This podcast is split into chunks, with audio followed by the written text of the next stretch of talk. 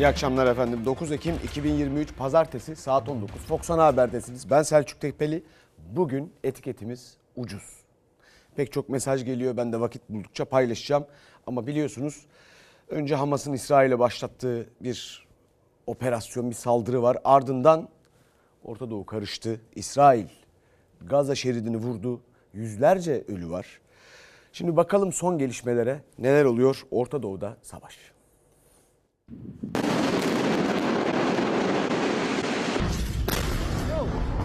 Oh my, why? They're out of the back, Orta Doğu'da şiddet tırmanıyor. Siviller can vermeye devam ediyor. İsrail kadın çocuk yaşlı demeden Gazze'yi bombaladı. 100 bini aşkın kişinin yaşadığı mülteci kampını vurdu. Aralarında çocukların da olduğu çok sayıda kişi hayatını kaybetti. Hamas'ın saldırdığı müzik festivalinde de hayatını kaybedenlerin sayısının 260 olduğu açıklandı. Çok sayıda kayıp ve esir alınan kişi de var.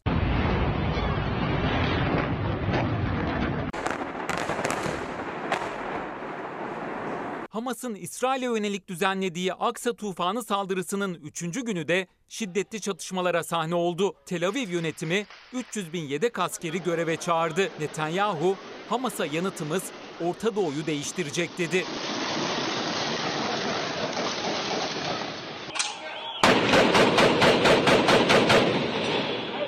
İsrail'de Netanyahu hükümetinin savaş ilanı sonrası İsrail jetleri gece boyu Gazze'ye hava saldırısı düzenledi. İçinde sivillerin bulunduğu evleri, kamu binalarını, tünelleri ve camileri vurdu. Bin ton patlayıcının kullanıldığı saldırılarla yüzlerce ev enkaza döndü. Gün ağardığında da İsrail'in hava saldırısı devam ediyordu. Savaş uçakları 113 bin kişinin yaşadığı Cebeliye mülteci kampını bombaladı. Filistin'de 3 gün içinde 91'i çocuk 560 Filistinli yaşamını kaybetti. 3000'e yakın Filistinli de yaralandı. Allahu Akbar.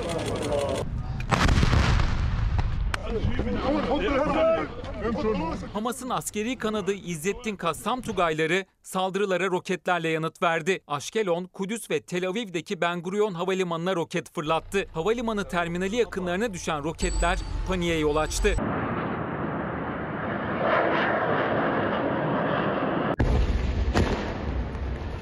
Hamas'ı yok etmek için kara harekatına hazırlanan İsrail'de seferberlik ilan edildi. Savunma Bakanı Galant, Gazze'yi abluk altına aldıklarını açıkladı. Bölgeye elektrik, yiyecek ve yakıt verilmeyeceğine dikkat çekti. Ya Rab, habibi ya Rab. Vallahi habibi ya Rab. Vallahi habibi ya İsrail, Hamas'ın Aksa tufanı saldırısıyla ilgili detayları da açıkladı. Hamaslı silahlı grupların 80 ayrı noktadan İsrail'e sızdığını, 20 yerleşim birimine ve 11 askeri üsse ulaştığını açıkladı. Silahlı kişilerin ilk hedefi Gazze şeridi yakınındaki müzik festivaliydi.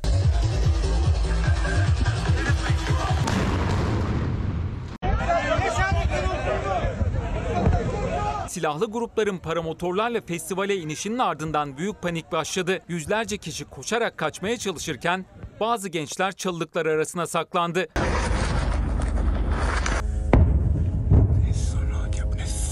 Hamas'ın festivale yönelik saldırısında 260 kişi hayatını kaybetti.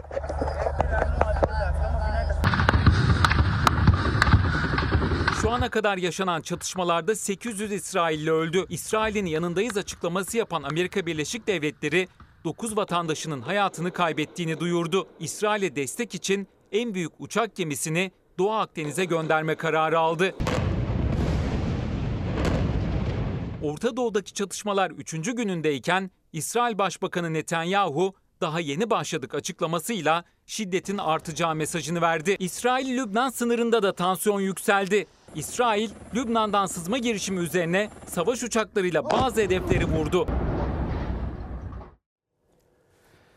Princeton Üniversitesi'nden Miguel Andres Centeno bir e, savaş sosyolojisi uzmanı.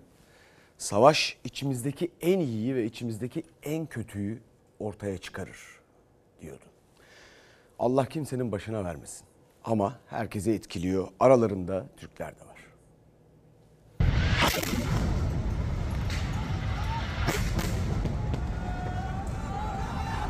Bombaların sesini de duyduk. Hem duyduk hem gördük. Zaten bombaların birkaçı e, Kudüs'ten 5-6 kilometre ileride atılmıştı. Yere düşmüştü. Hem onların barut kokusu da havadaydı. İsrail ile Hamas arasındaki savaşta bombaların arkası kesilmiyor. Siviller risk altında. Bölgedeki Türk vatandaşları da bir yolunu bulup kaçmaya çalışıyor. Kudüs turuna giden Türk kafilesi Türkiye'ye dönmeyi başardı. Yaşadıkları korkuyu anlattılar.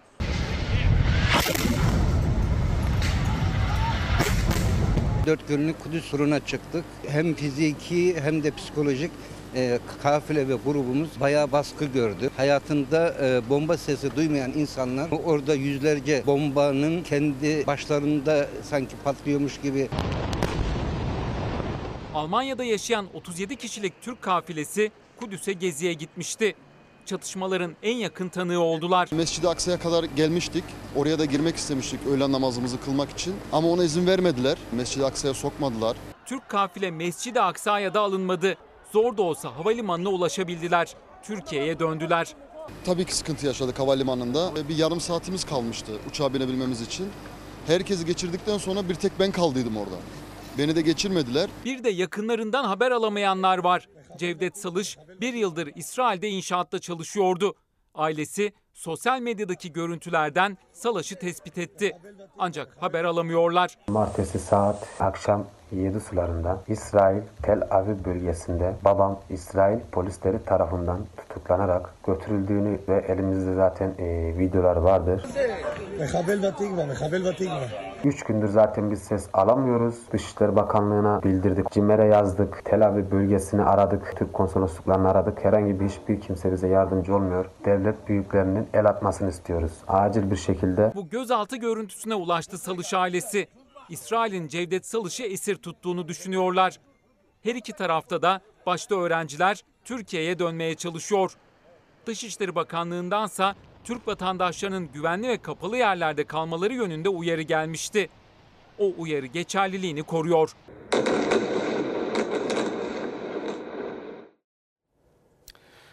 Orta Doğu'yu yangının yenine çeviren bu savaş Ankara'nın da birinci gündem maddesi.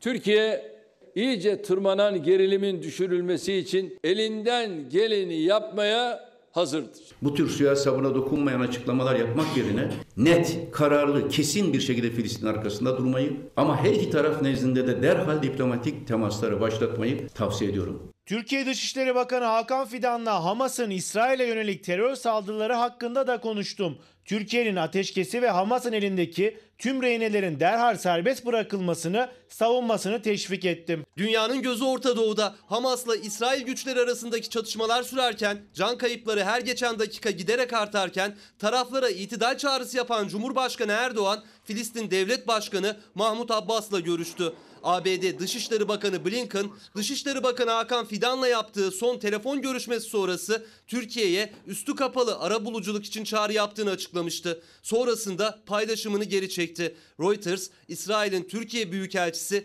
Lilian'ın ara buluculuk için çok erken dediğini yazdı. Ateşe, körükle gitmenin başta her iki taraftaki siviller olmak üzere hiç kimseye bir faydası olmaz. Filistin meselesi bir insanlık meselesidir. Bir halk tarihten silinmek istenirken o halkın ayağa kalkmasını kimse tenkit edemez. Son dönemde içine girilen İsrail ile normalleşme telaşına asla kapılınmamalı. Cumhurbaşkanı Erdoğan'ın gerilimi düşürmek için hazırız açıklaması İsrail Büyükelçiliğinden gelen önceliğimiz Hamas'a karşılık vermek yanıtı. Giderek artan çatışma sonrası toplanan Birleşmiş Milletler Genel Kurulu'nda Hamas'ın kınanması talebi karşılıksız kaldı. Filistin halkının haklı taleplerinin yanında olduğumuzu vurgulamak isteriz. Türkiye'nin itidal çağrısının yanı sıra taraflar arasında kalıcı ve hakkaniyetli bir barış için uluslararası toplumla birlikte devreye girmesi gerektiği düşüncesindeyiz. Doğu Kudüs'ün Filistin'in başkenti olacağı iki devletli, adil, sürdürülebilir bir barış ortamını tesis için bölgedeki ülkelerin ikili ve çok yönlü müzakereye odaklanması mühimdir. Muhalefet Filistin'in yanındayız. Çatışmalar bir an önce sona ermeli, Türkiye barış için devreye girmeli derken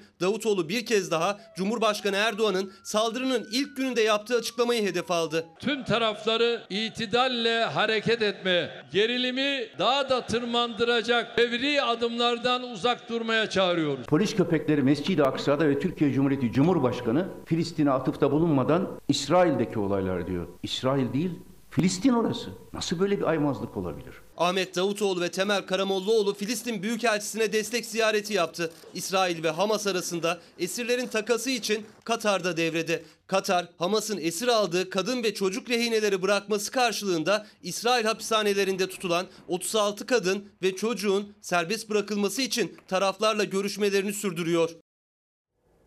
Evvela Ankara'nın hepimizin bir defa durumu anlaması lazım. Durumu iyi tahlil etmek lazım. Bundan birkaç hafta önce izleyenler hatırlar. Dedim ki sağda solda işte dünya basınında kenarda köşede bir şeylerden bahsediliyor. Orta Doğu'da bir şeyler olacak. İsrail, Filistin bunlar arasında ve bir yeni göç dalgası ihtimali olabilir diyenler vardı. Türkiye herkese kuca- kucak açabildiğini gösterdiği için muhtemel bir adres diyenler vardı. Bütün bunlara dikkat etmek ve hazırlıklı olmak lazım. Öte yandan İsrail istihbaratının böyle bir bu çapta bir hazırlığı görmemiş olması da bence ihtimal dışıdır. Dahası Netanyahu'nun söylediği Orta Doğu değişecek sözü. Bu işin içine İran'ın çekilmesi, belki başkalarının çekilmesi. O kadar dikkat etmemiz lazım ki. Bir yandan Rusya, Ukrayna ile uğraşırken öte yanda orada şimdi bir şeyler oluyor. Çok dikkat etmemiz lazım. Arabuluculuk konusunda da her konuda da önce bir miktar biz kendimiz itidal içinde olmalıyız. Evet devam edeceğiz bu haberlere. Ee, şimdi bizden haberlere geçelim. Kötü bir haber. İstanbul'da silahlı saldırı ihbarına giden polis ekibine ateş açıldı. Bir polisimiz şehit oldu. Allah'tan şehidimize rahmet, yakınlarına ve milletimize başsağlığı dileriz. Fakat 20 yaşında 32 suç kaydı var. Polisi şehit etti.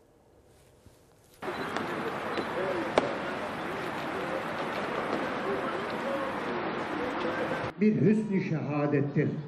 Din uğrunda, vatan uğrunda gözünü kırpmadan canını feda etmiş olan Gözyaşları şehit polis Cihat Ermiş için aktı. İhbar üzerine gittiği adresten ateş açıldı. Şehit oldu 31 yaşındaki polis. Onu vuransa 20 yaşındaki Muhammed Berke Çorak'tı. 32 ayrı suçtan kaydı olduğu ortaya çıktı. İstanbul Büyükçekmece'de silahlı saldırı ihbarını değerlendirmek üzere bir adrese gitti 31 yaşındaki polis Cihat Ermiş. Ekip arkadaşıyla birlikte dairenin kapısını çaldı ama açan olmadı. İçeridekilerin can güvenliğinden şüphe etti. İçeri girmek istedi. Tam o sırada daireden ateş açıldı. Polis Cihat Ermiş göğsünden vuruldu. Şehit oldu. 2 yaşında bir çocuğu vardı şehit polisin. İstanbul Emniyet Müdürlüğü'ndeki törende oğluyla silah arkadaşları ilgilendi. Törenin ardından şehidin naaşı memleketi Ankara Haymana'ya gönderildi.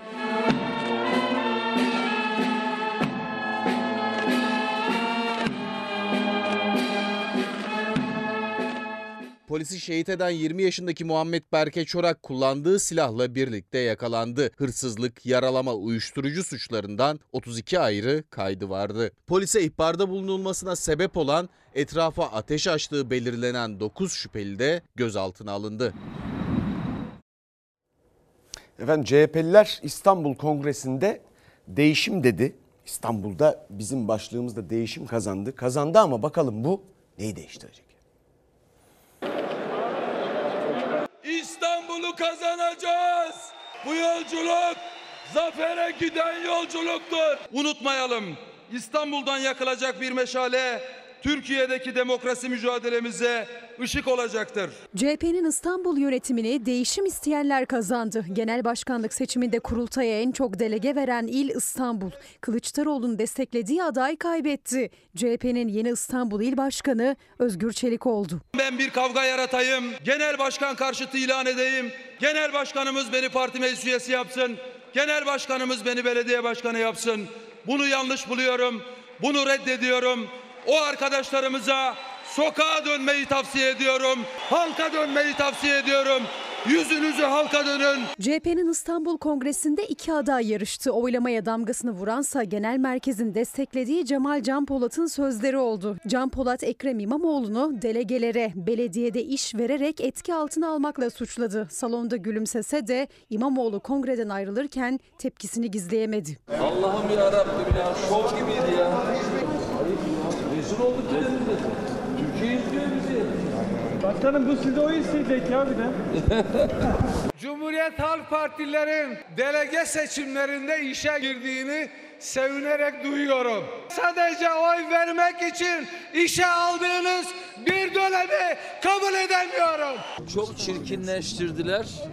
Çok yalan konuştular. Size şu güzel kalbiniz yeter Sayın Başkanım önemli değil. ama biz tertemiz. Kazanacağız başkanım. Bir tarafta genel merkezin desteklediği konuşulan Cemal Can Polat, diğer taraftaysa ardında değişimciler olan Özgür Çelik yarışta. İstanbul'un delege sayısı 36 şehre denk geliyor. O yüzden aynı zamanda kurultay provasıydı bu. Ankara ve İzmir'den de çok daha fazla delegesi var İstanbul'un. Üstelik çarşaf değil, blok liste kabul edildi. Yani oy oranına göre dağılmayacak delege yapısı. Kazanan kendi delegesiyle devam edecek. Ekrem İmamoğlu yenilen listede yoktu, kazanan listede var. Niye belediye başkanı listenizde yok? Hiçbir belediye başkanı benim listemde yok. Ben örgütü listeye koydum örgütü. CHP'de genel başkanın belirleneceği kurultay 4-5 Kasım'da henüz Kılıçdaroğlu'ndan İstanbul Kongresi'ne dair bir açıklama yok. Rakibi Özgür Özel ise yeni İstanbul İl Başkanı'nı kazanacağız mesajıyla kutladı. Gençlik kazandı, umut kazandı. İstanbul'u tekrar kazanacağız. Türkiye'yi kazanacağız. Hep birlikte kazanacağız. Biz vakti geldiğinde gereken enerjiyi ve cesareti göstermeyi bilen bir partiyiz. Buradan ne yapacağız biliyor musunuz? Buradan birleşerek çıkacağız. Buradan güçlenerek çıkacağız. Buradan ayağa kalkarak çıkacağız. Efendim bir izleyicimiz diyor ki 696 sayılı kanun hükmünde kararname ile 2018'de taşerondan kadroya, kadroya alınan kamu işçileri zorunlu emekli edildi. Yerlerine işkur üzerinden işçi alındı ama biz devam etmedik, edemedik ve 7500 lira emekli aylığına mahkum edildik. İşe iade hakkımızı geri istiyoruz demiş. Emeklilerden bahsettik. Şimdi haberimiz de geliyor. Biliyorsunuz Cumhurbaşkanı Erdoğan ilk kabine toplantısında ki şu anda sürüyor. Emeklilerimize müjde vereceğiz dedi. Biz şöyle anladık. Cumhurbaşkanlığı sarayından emekli zammında top meclise atıldı. Verecek olsalardı bugüne kadar verirlerdi. Seçimden önce verir ki biraz darpalık olsun. İnşallah bu yıl sonuna doğru özellikle emekli memurlarımızın maaşlarıyla ilgili şu anda bakanlığımız çalışmasını yapıyor. İlk kabine toplantımızdan sonra yeni müjdemizi de inşallah emekli memurlarımıza açıklayacağız. Oyalama taktiği. Geleceğini tahmin etmiyorum. Bize hiçbir şey vermeyecekler. Kendisi söz verdiği gibi geliyor bana ama ne olur ne olmaz. Emekli zammı için Ekim ayı dedi iktidar. Ardından yıl sonu açıklaması geldi. 1 Ekim'de meclisin açıldığı gün Cumhurbaşkanı'na soruldu. İnşallah dedi Erdoğan. Şimdi de kabine toplantısı sonrasına randevu verdi. Milyonlarca emekli yapılacak açıklamaya kilitlendi. Bugün için beklentimiz yok. İleri bir tarihe bakacağız, edeceğiz. Nasip olursa, kısmet olursa. Kaç sefer söyledi ama tutar tutmaz onu bilemiyorum. Bu insanları ezmemeliler. Hakkımızı vermek zorunda. Zam mı verecekler, seyyan mı verecekler, hiç mi vermeyecekler? Bir açıklanmada bulunsun da ona göre yorganımıza göre ayağımızı uzatalım. Temmuz ayında yapılan %25 zam milyonlarca emeklinin maaşında 1 lira bile değiştirmedi. 7500 lirayla yaşam mücadelesi sürüyor. Cumhurbaşkanı Erdoğan'ın kabine toplantısı sonrası memur, işçi ve Bağkur emeklileriyle ilgili nasıl bir açıklama yapacağı merak ediliyor. Ekim ayından geçerli bir zam mı açıklanacak? Yıl sonu için bir takvim mi belli değil. Ekim'de zam yok ki. Ocak'ta zam var. Yılda iki kere zam yapılıyor. Yeni yılda verilir diye düşünüyorum. Ben e, yıllardır sinemaya gitmiyorum. Tiyatroya gitmiyorum. Bir futbol maçını izleyemedim. Yılda bir kere tatile gidiyordum. Şimdi onu da gidemiyorum. Artık lüks oldu. Aman emekliler ölsün gitsin diyorlar. Yemesinler, içmesinler, ölsünler. Hiç beklentim yok benim. Hep yalan, hep yalan. Ne zaman verdiler ki bize zaman? Halkın Kurtuluş Partisi'nin Temmuz ayında memur maaşlarına 8077 liralık seyyanen zammın memur emeklerine yansıtılmaması nedeniyle Danıştay'a açtığı davada Cumhurbaşkanlığı savunma verdi. Davanın reddini istedi topu meclise atarak. Söz konusu düzenleme kanun koyucu tarafından kanun adı altında yapılmış olup idaremizce konuya yönelik herhangi bir işlem tesis edilmiş değildir. Bu kapsamda kamu görevlileri hakkında kanuni düzenleme yapma yetkisi Türkiye Büyük Millet Meclisi'ne aittir. Kabul etmeyenler öneri kabul edilmemiştir. Bırakın bir düzenleme yapılmasını, emeklilerimizin sorunlarının konuşalım, bir çözüm bulalım diyerek parlamentoya getirilen önergeler AK Parti'nin ve Milliyetçi Hareket Partisi'nin milletvekillerinin oylarıyla maalesef reddedildi. Cumhurbaşkanlığı emeklilere yapılacak bir düzenleme meclisin inisiyatifinde diyor. Haziran ayında olduğu gibi meclisin açıldığı ilk haftada da emeklilerle ilgili önergeye hayır oyu verdi AK Parti ve MHP milletvekilleri. Valla bu Cumhuriyet Bayramı ikramiyesine bir ümidim var. Olacak o. Bir de 29 Ekim'de Cumhuriyet'in 100. yılında ikramiye beklentisi var emeklinin. Şimdi bir kez daha gözler Cumhurbaşkanı Erdoğan'da müjde olacak dediği kabine toplantısı sonrası açıklamasında. Kıymetli izleyicimiz demiş ki ucuz kelimesi lügatimizden çıkalı çok oldu emekliler olarak. Hayır. Ucuz aynı zamanda insanların kazandığı kendilerine layık görülen maaş. Dul, yetim aylıkları hepsi aynı durumda. Bir de et fiyatlarına gücü yetmeyenler dar gelirliler kasaptan tavuk ciğeri, çorbalık, kemik bu gibi şeyler alıyor. İdare etmeye çalışıyor. Ucuz et. Oğlum burada tedavi oluyor. Kanser hastası. İhtiyacı var böyle şeylere. Kemik suyu mesela. Çok ihtiyacı var. Doktor zaten diyor hep kemik suyu, et yiyeceksiniz bol bol. Vallahi alamıyoruz. Ancak ayda bir kere. İki ayda bir kere bazen. Kanser hastası oğluna kemik suyu çorbayı bile zor yapıyor. Yemeğe çorbaya et tadı katsın diye kemik ya da tavuk ciğeri alıyor artık dar gelirli. Çünkü kırmızı ete de beyaz ete de para etmiyor. Tavuk ciğeri çok alınıyor. Çünkü neden? Dana ciğeri ve kuzu ciğeri çok pahalı olduğundan dolayı. Şu an 40-45 lira bandında tavuk ciğeri. Normal dana ciğeri 300-350 bandında. Kırmızı et kurban bayramından bu yana görmedik. Hani kurban bayramında ancak o zaman görüyorum. Kemik alırım. Yemeğe biraz lezzet katsın diye. Başka bir şey almam. Ya artık millet gramdan alıyor ya. Düşünebiliyor musun? Gram ne? Şu geldiğimiz şeye bak yani. 20 liraya yakın bir zam geçişi oldu. Şu an 380 lira e, kıyma, 400 lira da kuşbaşı. İnsanlar ilk önce tabii fiyatları soruyorlar. Et olsun, tavuk olsun. Çok yüksek olduğunda en azından girmişken e, tad olsun diye kuzu kemiği soruyorlar. Kırmızı et almaya gücü yetmeyen tüketici beyaz ete yöneliyor ancak beyaz et fiyatları da çok yüksek. Beyaz et alamayan tüketici ise bu şekilde çoğu kemikten oluşan ve 10 liraya satılan çorbalıklardan alıyor. Kemiklere para verilmiyordu ama şimdi kemikleri parayla alıyoruz. Geçim artık zor yavrum. Eskiden biz tabii para isteyemezdik ki çünkü ayıp bir olan bir şeydi. Hani müşteriye hani kemiğini para ver dedim mi çok ters bir etki olurdu. O yüzden hiç şey yapmıyorduk ama şimdi maalesef hani çok talep olduğu için bir de çok pahalıya geldiği için bize ister istemez biz de onlara e, paralı satmak mecburiyetinde kalıyoruz. Et artık ayda bir kere ancak alabiliyoruz. Ancak çorbalık işte yani o kadar. Zaten az tüketebiliyordu dar gelirli. Artık alım gücü kasabın kapısından girmeye yetmiyor. Nereden gücüm yetiyor ki et alayım? Bak çürükleri seçiyor. Zorlanıyoruz bayağı bir. Yani e, bir emekli maaşıyla geçinmek çok zor. Hani kendi eviniz de olmasa artık duvar yiyeceksiniz herhalde. O vaziyete gelmiş durumdayız millet olarak. Eti kimin, kemiği kimin? Eti en güzel tarafları zenginlerin, iktidara yakın zenginlerin. Kemiği, kemiği bizim mi ondan da pek emin değilim. Bir kıymetli izleyicimiz Sayın Tepeli Cumhurbaşkanı'nın söylediği memur emeklileri için değil mi demiş. Doğru, doğru. Fakat kim için müjde, ne zaman için müjde biraz karışıyor tam anlamıyoruz. O yüzden Neyi kastettiklerini bilemiyorum. Ama bu doğru. Yani teknik olarak dediğiniz doğru. Ee, Cumhurbaşkanından mülakat ile ilgili açıklama bekliyoruz. Verilen sözler unutulmasın demiş bir izleyicimiz. Onu da hatırlatıyoruz efendim. Ankara'ya gideceğiz şimdi. Ankara'da binlerce öğrenciye beslenme yardım. Fazla şey koyamıyorum çünkü geçim sıkıntısı her şeye zam olunca bir şey yapamıyorum maalesef. Yumurta olmuş yüzü geçik yani nasıl alıp da çocuğumun şeyine koyacaksın? Meyve?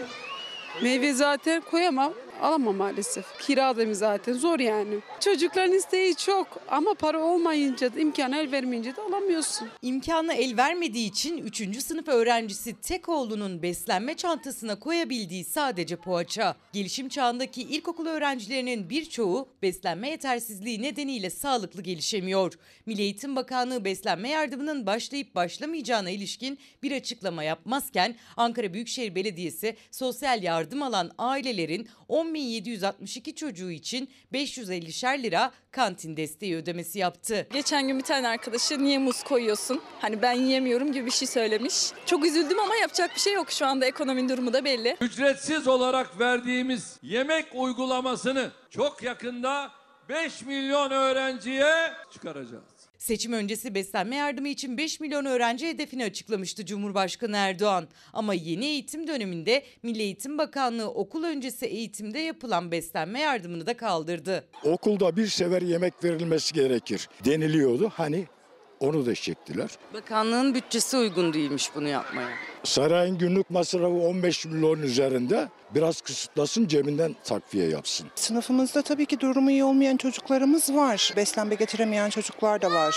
Bir mandalin konumuz oldu. Maalesef ki birkaç çocuğumuz alamadı sınıfımızda ertesi gün sıkıntı çıktı. Aileler çocuklarının beslenmesine meyve, süt, yumurta koymak istese de geliri imkan vermiyor. Öğretmenler ayarlıyor. Yani bir kademede koyuluyor. En ucuz meyve neyse mesela onları öneriyorlar. Her gün haberlerde okula aç giden ve okulda aç kalan çocuklarımızı üzülerek takip ediyoruz. Bu haberler bizlerin sorumluluğunu daha da artırıyor. AK Parti Grup Başkan Vekili Leyla Şahin Usta talep olursa çocuklara beslenme yardımı yapılıyor demişti. Ama talebin olmadığı bir okul neredeyse yok. Ankara Büyükşehir Belediye Başkanı Mansur Yavaş ise 2022 yılında başlattığı öğrencilere kantin desteğini bu senede sürdürüyor. Sosyal yardım alan ailelerin 10.762 çocuğu için aylık 550 lira kantin desteği ödemesi yaptı Ankara Büyükşehir Belediyesi. Biz Bayraklı Belediyesi olarak kararlıyız. Bu kentte kimse yatağa aç girmeyecek. İzmir Bayraklı Belediyesi de ihtiyaç sahibi bin öğrenciye okul kantinlerinde kullanması için günlük 30 TL'lik destek sağlıyor. Şu durumu görüyorsunuz değil mi? Neleri konuşuyoruz? Neler için çabalıyoruz? Çocuklarımızın karnını doyuramıyoruz. Doyuramıyoruz. Ve bu bu memlekette geleceğe yapılacak en önemli yatırım. Yapamıyoruz.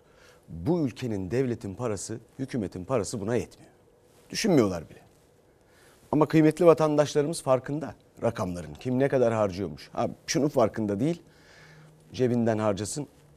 Siyasetçiler asla cebinden para harcamaz. Sizin vergilerinizle olur bu.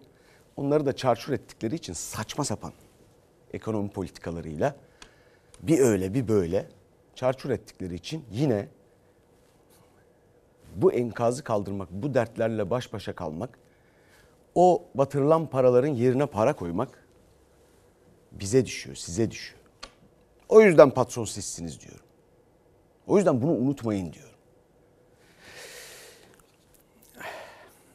Efendim üniversitelerin oluşturduğu barınamıyoruz hareketi gençlerin barınma sorunu ile ilgili bir rapor hazırladı. Son 4 yılda İstanbul'da kiralar %713 arttı. Biz öğrenciler 20 bin lira bandında kiralar ödemeye mahkum ediliyoruz. Üniversite sayısını 76'dan 208'e çıkartarak isteyen her gencimizin evine en yakın yerde yüksek öğrenime katılmasının yolunu açtık. Ailem Çekmeköy'de ikamet ediyor. E, fakat üniversitem Kocaeli'de. Ailemle yaşamak zorundayım. E, maddi imkanlarım orada bir eve e, ya da özel bir yurda e, geçmeye yetmediği için 100 kilometre gidiyor, 100 kilometre dönüyor. Devlet yurdu çıkmadığı için barınma sorunu yaşayan üniversitelilerden biri Yasemin Ebru Gürsoy. Okurken çalışmak zorunda kalıyor, geçim derdini derinden yaşıyor gençler. Ben kiramı ödemekte zorlanıyorum örneğin. Ne kadar kira? Biz 3 arkadaş 20 bin lira kira ödüyoruz. Çeşitli yerlerde kahve baristalığı yapıyorum, kahve yapıyorum, garsonluk yapıyorum, günlük işlere gidiyorum. Ben üniversiteye başladığımda ortalamam çok yüksekti. İlk senemde çalışmak zorunda olmamdan dolayı derslere giremedim. De, giremediğim dersi oldu. Bir dönem okuluma ara verdim sadece çalışmak için. Mesela benim akademik planlarım havaya düştü. Yurtlarda yer bulamayan öğrencilerin, üniversitelilerin en büyük sorunu özellikle İstanbul'da barınma. Barınamıyoruz hareketi de şu anda İstanbul'da Gençlik ve Spor Bakanlığı önünde eylem yapıyorlar. Grup bir rapor hazırladı ve üniversitelerin barınma sorunuyla ilgili hazırladıkları o raporu şimdi il müdürlüğüne teslim ediyorlar. Bu kadar çeviye de bu kadar polise de gerek yoktu. Biz üniversite öğrencileri olarak sadece bir barınma raporu sunmaya gelmiştik. İstanbul'da öğrenci başına 40'a yakın yatak düştüğünü, barınmanın hala en büyük sorun olduğunu raporla anlattı öğrenciler. Onlar oturma eylemi yaparken Cumhurbaşkanı Erdoğan da akademik yıl açılış törenindeydi. Üniversite sayısının arttırılmasıyla övündü. Barınma sorununa da günün şartlarında düşük kalan KYK kredi ve burslarına da değinmedi. KYK yurduna başvurdum 2 sene. İlk sene 6 bininci yedekteydim. Özel yurduna başvurdum. 66 bin lira senelik olduğunu öğrendim. Ona da gidemedim. En son bir öğrenci evine geçtim. 3 kişi yaşıyoruz. 11 bin lira kiram var. KYK bursu yetmiyor zaten. Aynı zamanda çalışmak zorunda kalıyoruz. Çalışıyorum da. Bir kafede garsonum. KYK bursu ücretleri asgari ücretin en az üçte birine denk düşecek şekilde ayarlansın. Yurt koşulları iyileştirilsin, mecliste barınma komisyonu kurulsun. Pek çok yere üniversite yapıldı ve bununla övünüyor iktidar. Üniversite yapıldı ama içinde üniversite yok. Yani üniversiteler anlamını kaybetti. Mesela bir izleyicimiz diyor ki Selçuk Bey üniversite mezunu işçilere statü değişikliğiyle memur kadrolarına geçiş sözünün ne olduğunu sorar mısınız? Sorarım elbette. Fakat oradan nereye varacağız? Üniversiteler işsiz mi mezun ediyorlar? Kimse buna bakıyor mu? Bakın çocukların birçok sorunu var. İhtiyar bir gençlik yarattılar. İhtiyar bir gençlik. Elde kalan budur. O kadar dertle tasayla yıpranmış, genç yaşında ihtiyarlamış bir nesil. Biz küçüklüğünden veya üniversitenin eşiğinde çocuklarımızın geleceğini tasarlayamıyor, bunlara katkıda bulunamıyoruz. Çaresiziz yani. Ben dahil hepimiz. Kara kara düşünüyoruz. İçinden çıkamıyoruz. Peki bir hükümetin devlet imkanlarını ve yetkilerini kullanan bir hükümetin asıl görevler arasında değil mi bu? Yani çocuklara bir yığın vergiden kendi koydukları vergiler dolayı artmış cep telefonlarına işte sözde indirim yapmak ya da ne bileyim işte bunun gibi şeyler falan bunlar değil. Barınma meselesi. Barın çocuklara gelecek meselesi. Bunlar değil mi asıl işleri? Fiyat istikrarı, istihdam yaratmak. Bunları yapıyorlar mı? Enflasyonun düşmesi falan yok. Mesela doğal afetlere kadar karşı kendi kendimizi koruyabiliyor muyuz? Bunu yapıyor mu kentsel dönüşüm? Başımızda bir deprem korkusu var her yerde.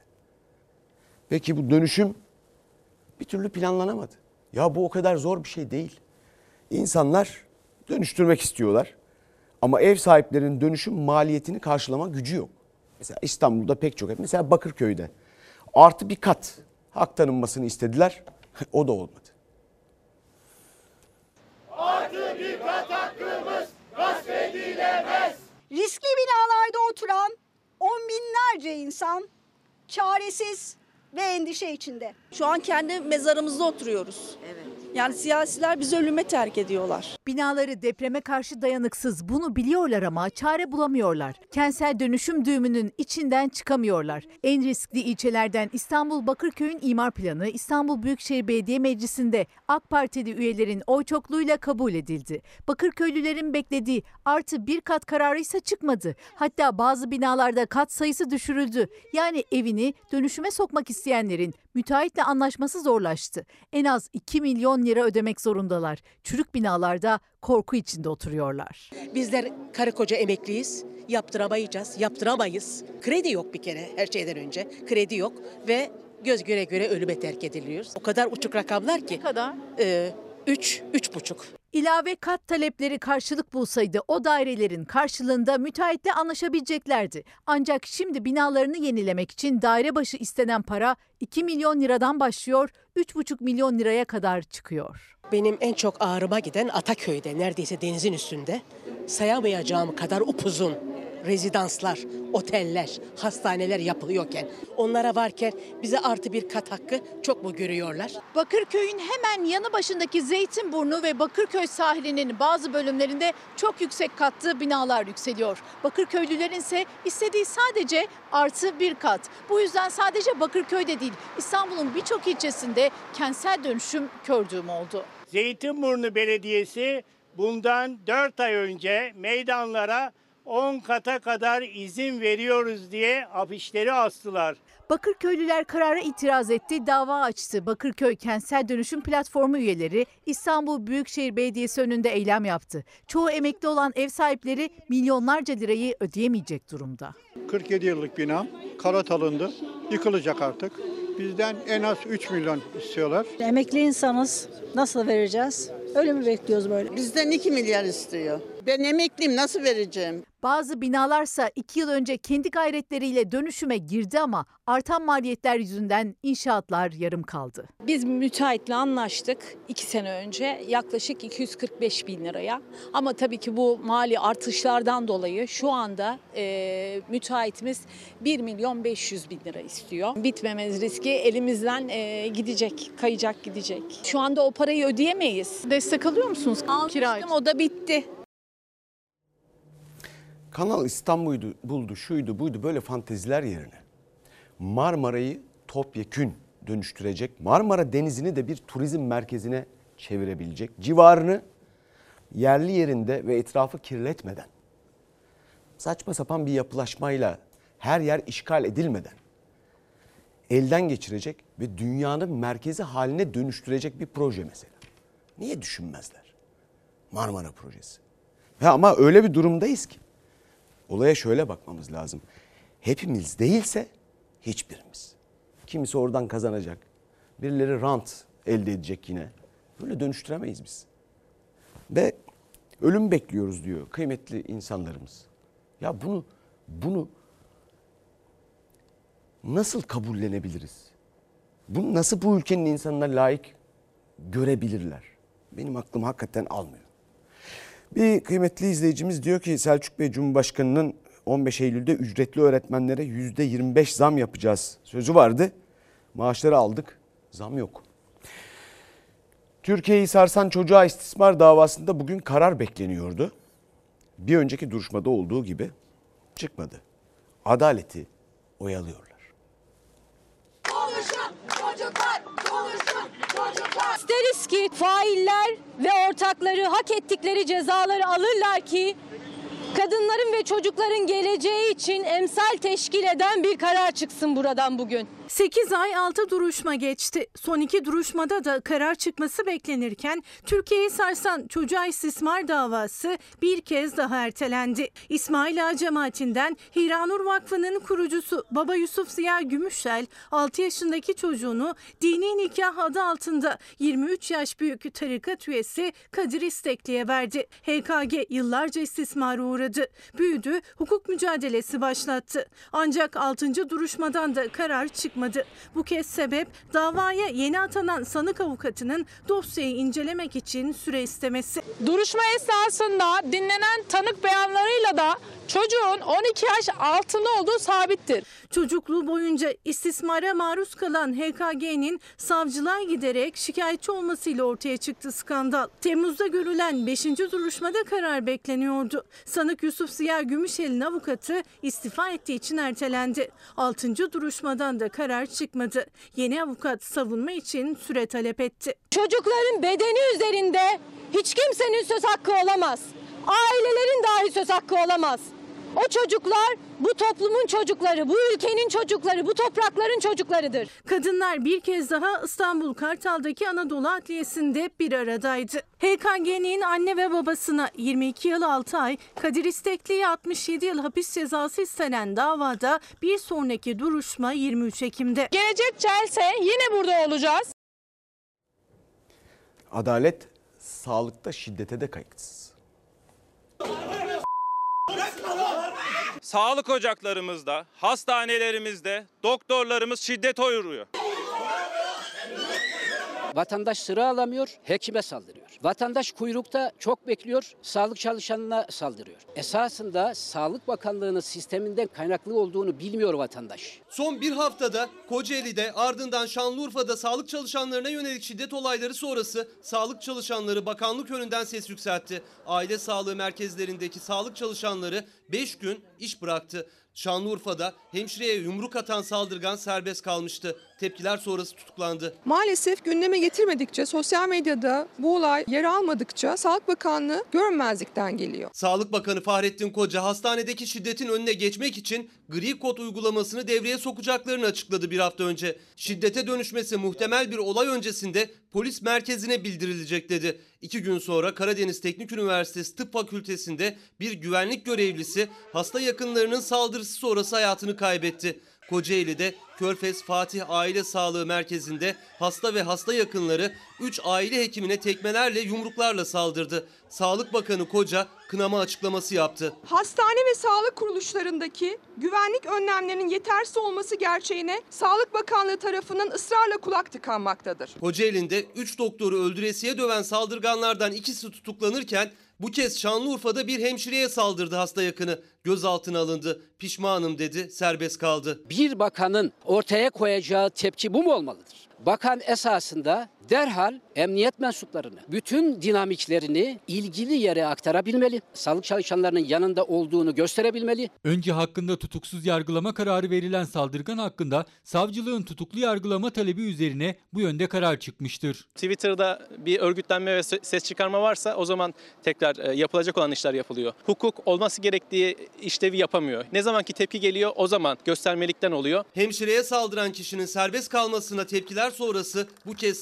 savcılık tutuklama talep etti. O saldırgan tutuklandı. Sağlık çalışanları tepkiler sonrası gözaltılar, tutuklamalar şiddeti önlemez diyor. Kalıcı ve sert tedbirler alınmasını istiyor. Akşama eve geri dönemeyeceğini düşünerek çalışan bir insandan ne kadar verimli bir çalışma beklenebilir? Engelli çocuklara bir de okul engeli.